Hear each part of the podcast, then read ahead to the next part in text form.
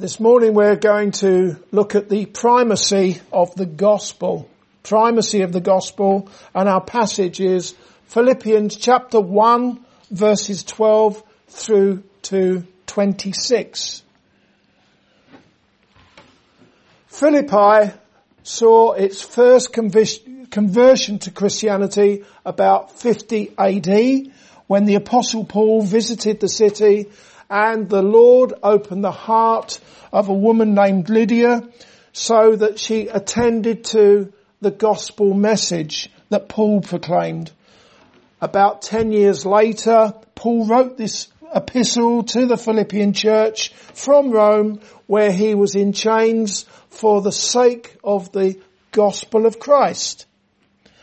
As it is written in verses 12 and 13 of chapter 1, but I would ye should understand, brethren, that the things which happened unto me have fallen out rather unto the furtherance of the gospel, so that my bonds in Christ are manifest in all the palace and in all other places.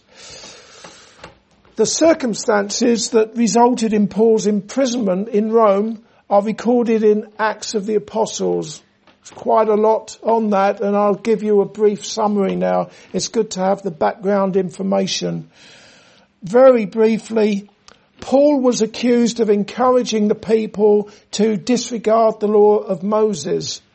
Also a crowd was stirred up by the religious Jews to attack Paul because he was thought to have taken a Gentile into the temple in Jerusalem, thereby desecrating it.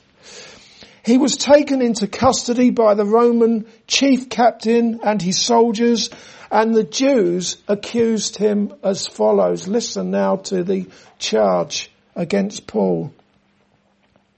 We have found this man a plague, a creator of dissension among all the Jews throughout the world and a ringleader of the sect of the Nazarenes. He even tried to profane the temple and we seized him and wanted to judge him according to our law. After two years of imprisonment in Caesarea, the Roman governor Festus said to Paul, will you go up to Jerusalem to stand trial? This had been hanging on, going on for two years. In reply, Paul, exercising his rights as a Roman citizen, said, I stand at Caesar's judgment seat where I ought to be judged. To the Jews I have done no wrong, as you well know. That's how Paul ended up in chains awaiting trial before Caesar in Rome. Having said all of that, it needs to be understood that the events that unfolded and that are recorded in Acts of the Apostles were in accordance with God's good pleasure to the end that Paul would proclaim the gospel of Christ in Rome. That is clearly given to us in Acts chapter 23.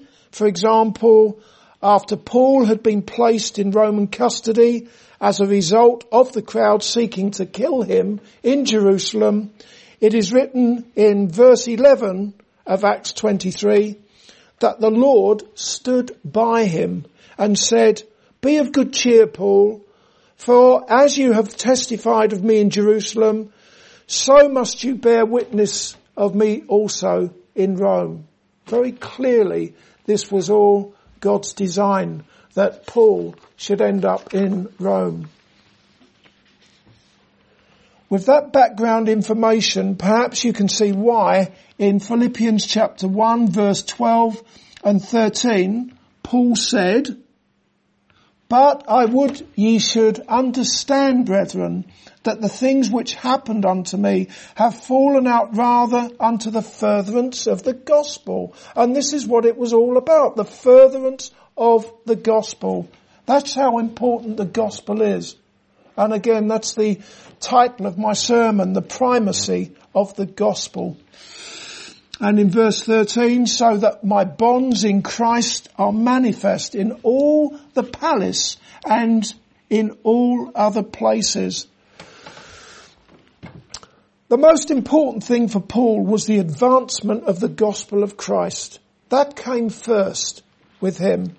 As to what that gospel is, Paul spelled it out in 1 Corinthians chapter 15 verses 1 to 4 where he said, Moreover, brethren, I declare to you the gospel which I preached to you, which also you received and in which you stand, by which also you are saved, if you hold fast that word which I preached to you, unless you believed in vain.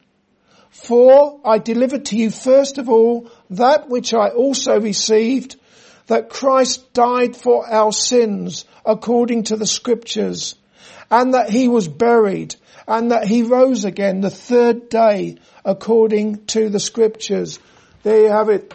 Jesus died for our sins. He was buried and he rose again, all in accordance with the scriptures. That's the gospel of Christ. It's not complicated. It's simple enough for everyone to understand, but also it's profound when you think that who, you think about who it was who died for sinners on the cross. The incarnate Son of God. He is the one who died for sinners on the cross, who was buried and who rose again according to the scriptures. God manifest in the flesh. And that is very profound. Although the gospel had already reached Rome and there were already Christians in that city, Paul's arrival by divine appointment took that most important of messages right into Caesar's court and to the imperial guard, the elite imperial guard. The gospel reached them through um, Paul being in chains. It might seem unthinkable that a door of utterance for the gospel would be opened to Paul in a place where ordinarily the pagan emperor would have been the object of all praise and worship and adoration. We, and we know that with God all things are possible. That's, that's clear. But even so, how could it really be possible for the gospel to reach into Caesar's palace? However, it should not surprise us to learn that such a pagan stronghold was infiltrated by the gospel of Christ. After all, what is it that Jesus once said to the apostle Peter? Upon this rock I will build my church and the gates of hell shall not prevail against it. Day by day, strongholds are still being broken down across the world as the gospel of Christ, with its power to save the most rebellious sinners, reaches the most unlikely places it reaches deep into the hearts of people like us in this place. If ever you wanted an example of the gates of hell not prevailing against the gospel of Christ, you have an example in this place now. With people who by the grace of God, they have received Jesus as their Saviour and their Lord. And if the gospel of Christ can reach people like us, then it can most certainly reach into Caesar's palace. Note in verse 13 that despite Paul being a prisoner of the Roman emperor, he considered his bonds to be in Christ or for Christ. And that takes us right back to verse 1 where he introduced himself as a slave of Jesus Christ having in the past been bound to sin and to Satan, it was now Paul's great privilege to be in chains as a willing slave of the King of Kings, the Lord Jesus Christ. A tremendous privilege to be a slave of Jesus and to be in chains for Jesus. As such, he was fellowshipping in the suffering of his Lord who had himself suffered and bled and died as he took upon himself Paul's sins at the cross and he took those sins away. And for Paul it was a privilege to suffer for Christ's sake, for Christ's sake. in that palace. We can see in these verses that God most certainly is not dependent upon us being superstars in the eyes of the world in order to use us in his service. Paul was most certainly no superstar in the eyes of the world, a man who was in chains. Paul was not like one of those megachurch pastors who proclaim little or no gospel and who live in the lap of luxury. Far from it. In fact, he was someone who once said, woe is unto me if I preach not the gospel. He was speaking to Christians when he said that, woe is unto me if I preach not the gospel. Also, far from living in luxury, Paul lost everything for Christ's sake, and as we see in these verses, he ended up living in chains in Rome. There have been an innumerable number of people whom the Lord has used in their weakness, in their adversity, and even in their death for the furtherance of the gospel. I repeat, the furtherance of the gospel, that is the most important thing. And to be used by the Lord in the furtherance of the gospel is such a privilege if you are a Christian. Doesn't matter what your situation is, if it is used for the uh, for the furtherance of the gospel. There's that example that I, an example I bring to you now. Bishops Latimer and Ridley, who in 1555 were burned at the stake. What happened with them is that as a large crowd watched, a heavy chain was passed around their waists to hold them fast. A stick was kindled, set alight. At the sight of the flame, Latimer preached the noblest and shortest sermon of his life.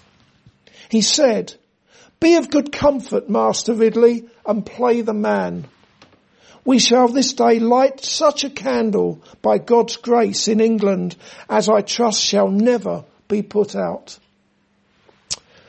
That would have reference to Matthew chapter 5 verse 15 and 16 where Jesus said to his disciples, you are the light of the world. A city that is set on a hill cannot be hidden. Nor do they light a lamp and put it under a basket, but on a lampstand, and it gives light to all who are in the house. Let your light so shine before men that they may see your good works and glorify your Father in heaven. Coming back to uh, Latimer and Ridley, with their bodies on fire, they were quite literally candles for the gospel on a candlestick. Even in their death, the gospel was advanced. Then there was Fanny Crosby. We've already sung one of her hymns this morning and we're going to end this service with another one of Fanny Crosby's hymns. She was blind for most of her life. Even so, the gospel of Christ has been proclaimed for nigh on 200 years across the world in her Christ-centered hymns. Hymns such as the one with the words, to God be the glory, great things he have done. So loved he the world that he gave us his son, who yielded his life an atonement for sin and opened the life gate that all may go in. O perfect redemption, the perf- the purchase of blood, to every believer, the promise of God. The vilest offender who truly believes that moment from Jesus, a pardon receives. Far from moaning and complaining about her blindness, Fanny Crosby said, when I die, the first face I will ever see will be the face of my blessed saviour. Crosby was thankful to God for her blindness because she felt it contributed significantly to her greater spiritual gifts.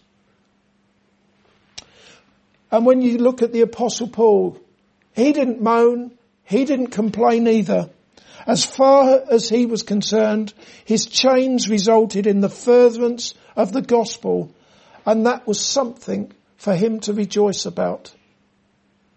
you can think of uh, also when he was actually he was in the stocks in a jail in Philippi with Silas, his travelling companion, when he visited um, Philippi the ten years earlier in prison, the inner prison in Philippi. And both um, Paul and Silas, they sung and they, they praised God at midnight. They considered it a privilege to suffer for Christ's sake and for the furtherance of the gospel. And when you read that story in um, Acts chapter 16, it's an amazing, amazing story. Even the Philippian jailer came to faith in Christ.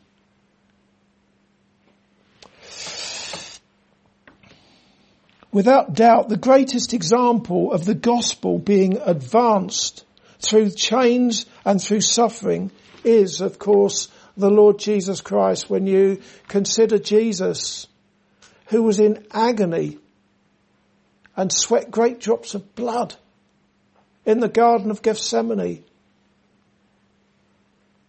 Wicked men arrested him and took him before the high priest. He was interrogated. The Creator was interrogated by wicked men in the palace of the high priest in Jerusalem. He was blindfolded. He was buffeted. He was spat upon. He was handed over to the Romans. They beat him over the head with a wooden stick. They mocked him.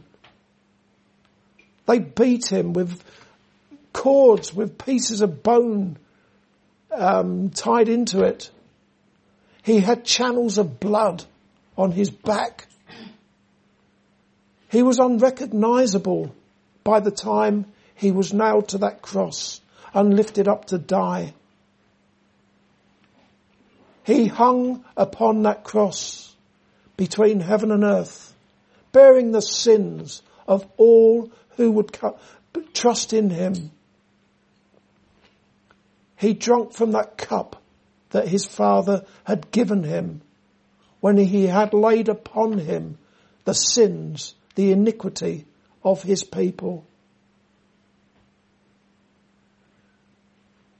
He was, he, before dying on that cross, he said, it is finished. He'd finished the work that his father had sent him to do. He was buried in a borrowed grave. And then on the third day, he was raised again according to the scriptures. That message, that gospel message is still being proclaimed today. 2,000 years later, there's power in that message.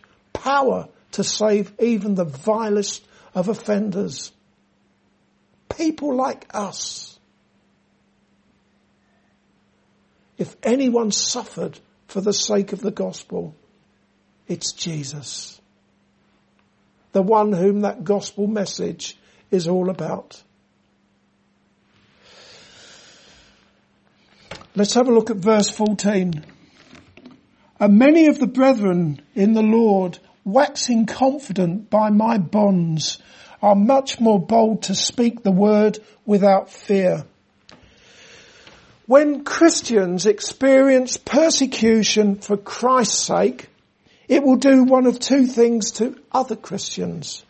Some of them will be emboldened with a Holy Spirit boldness and they will be encouraged in their own evangelistic endeavours. Whilst others, what will they do? They'll take cover and they will hide. There's enough in the Bible to suggest to me that the latter are not only fair weather Christians, they're probably not truly saved. Jesus referred to such people in his parable of the soils when he said, he who received the seed, which is the word of God, on stony places, and that's a reference to the heart, This is he who, be, who hears the word and immediately receives it with joy, yet he has no root in himself, but endures only for a while. For when tribulation or persecution arises because of the word, immediately he stumbles. I would say, I don't know, I don't know the statistics, but I would guess that that is a description of much, if not most, of the visible church, most certainly in the West.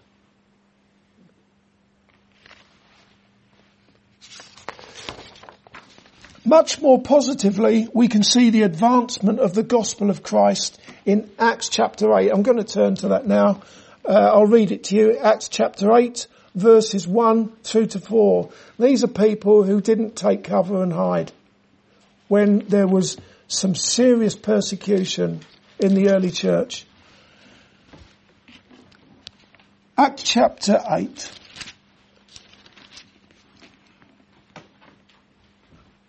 Verse 1.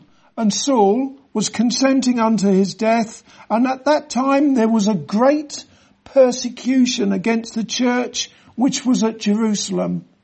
And they were all scattered abroad throughout the regions of Judea and Samaria, except the apostles. So everyone was scattered at that time. Terrible persecution. And devout men carried Stephen to his burial and made great lamentation over him. Stephen had just been martyred, stoned to death. As for Saul, as you probably all well know, Saul is the apostle Paul before his Damascus Road conversion. As for Saul, he made havoc of the church, entering into every house and hailing men and women, committed them to prison. We don't get that over here, not yet anyway, way, do we? People coming to our houses and arresting us for being Christians. Therefore, they that were scattered abroad went everywhere preaching the word.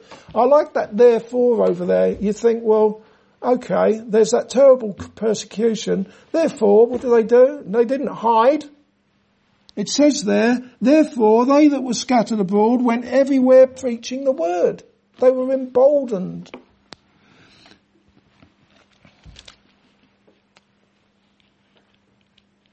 Outside of the scriptures, apparently, after Jim Elliot and his four missionary friends were brutally killed by the Auca Indians in 1956, a large number of Wheaton College graduates offered themselves as missionaries in the years that followed. And there are many other examples throughout church history of Christians being emboldened in their evangelism as a result of persecution. You can almost picture them lining up wanting to, to volunteer themselves. And of course, that, that's ultimately um, due to the Holy Spirit being with them and giving them that courage and that boldness for the sake of the gospel of Christ. Let's have a look at verses 15 through to 18 in Philippians chapter 1. Some indeed preach Christ even of envy and strife and some also of goodwill.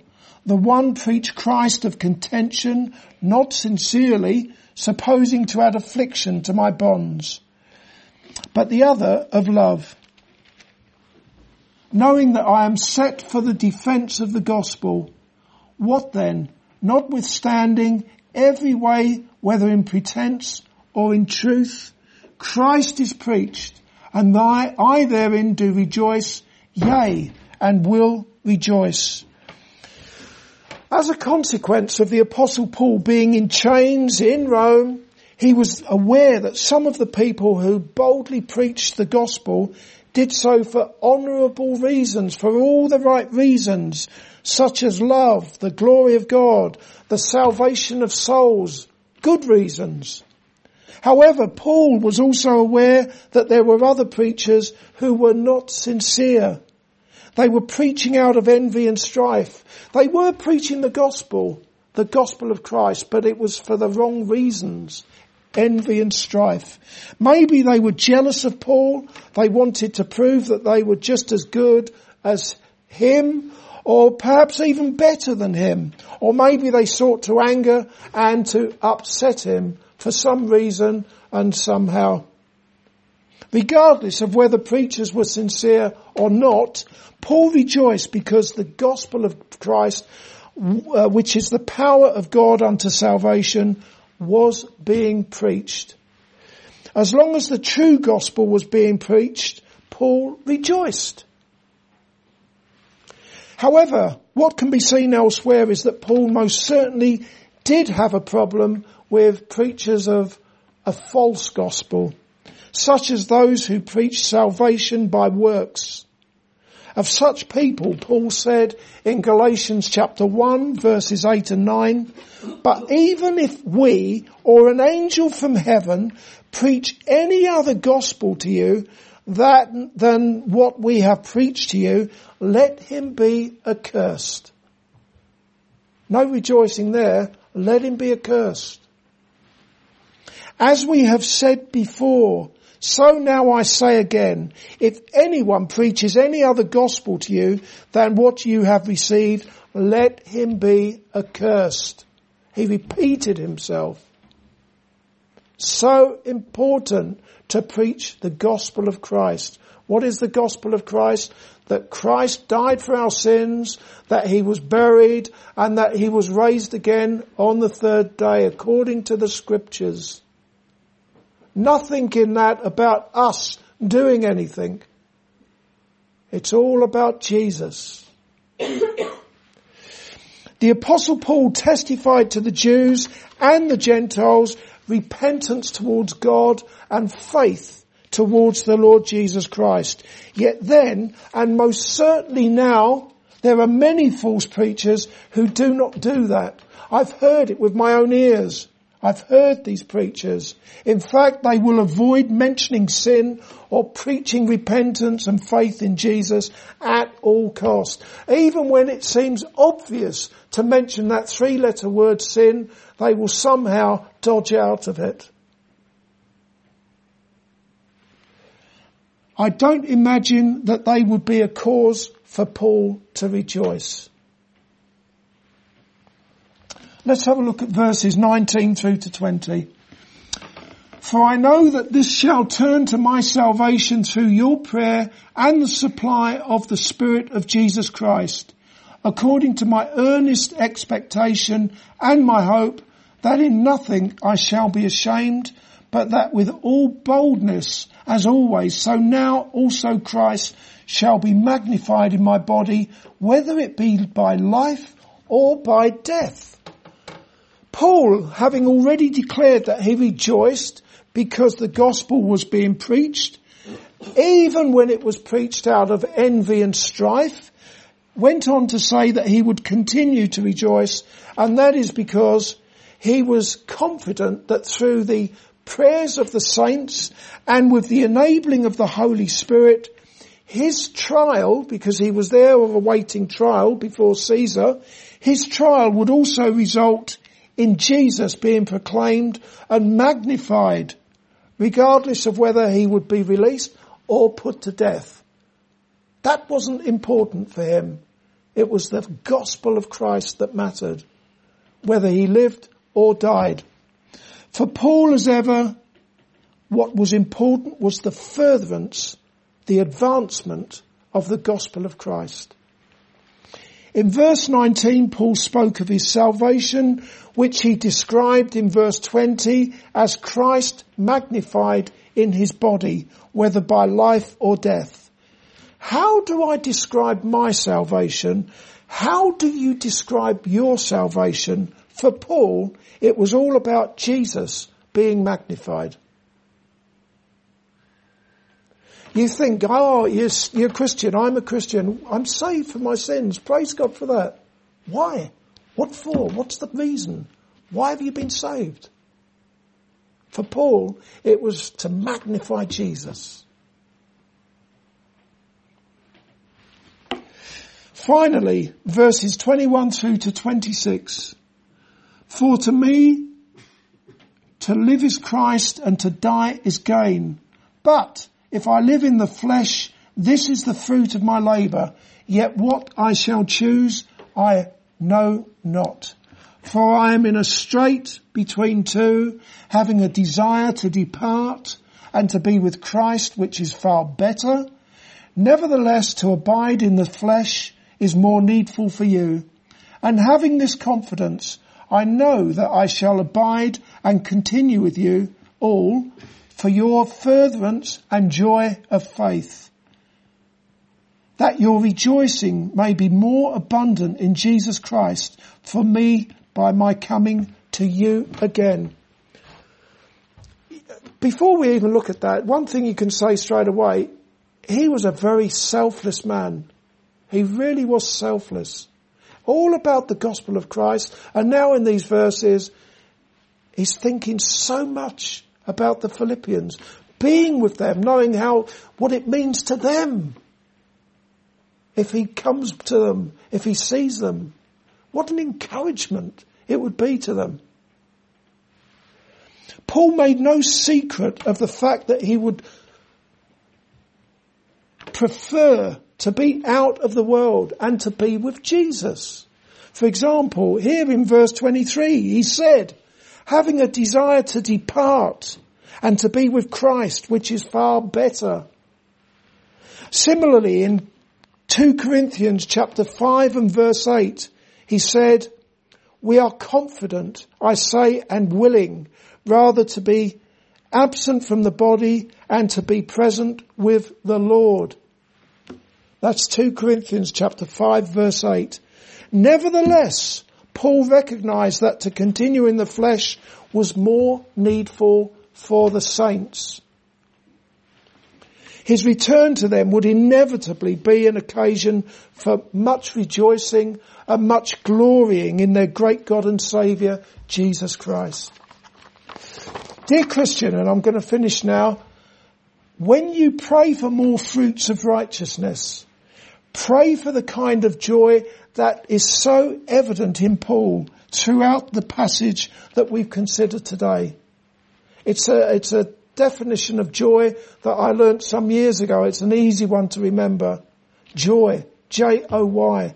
You see it so clearly with Paul. J, Jesus first. O, others. And finally Y, yourself. In that order. Jesus, others, yourself. We've seen it with Paul in that passage. First and foremost, it's all about Jesus and his gospel being advanced. But then we see the love, that love of Paul for the saints in Philippi. Paul, who was in chains in Rome. And finally, I guess somewhere, that his joy was for himself. The joy that he, that he was considered worthy to suffer shame for the name of Jesus. At the bottom of that list but Paul was rejoicing in that situation that he was in.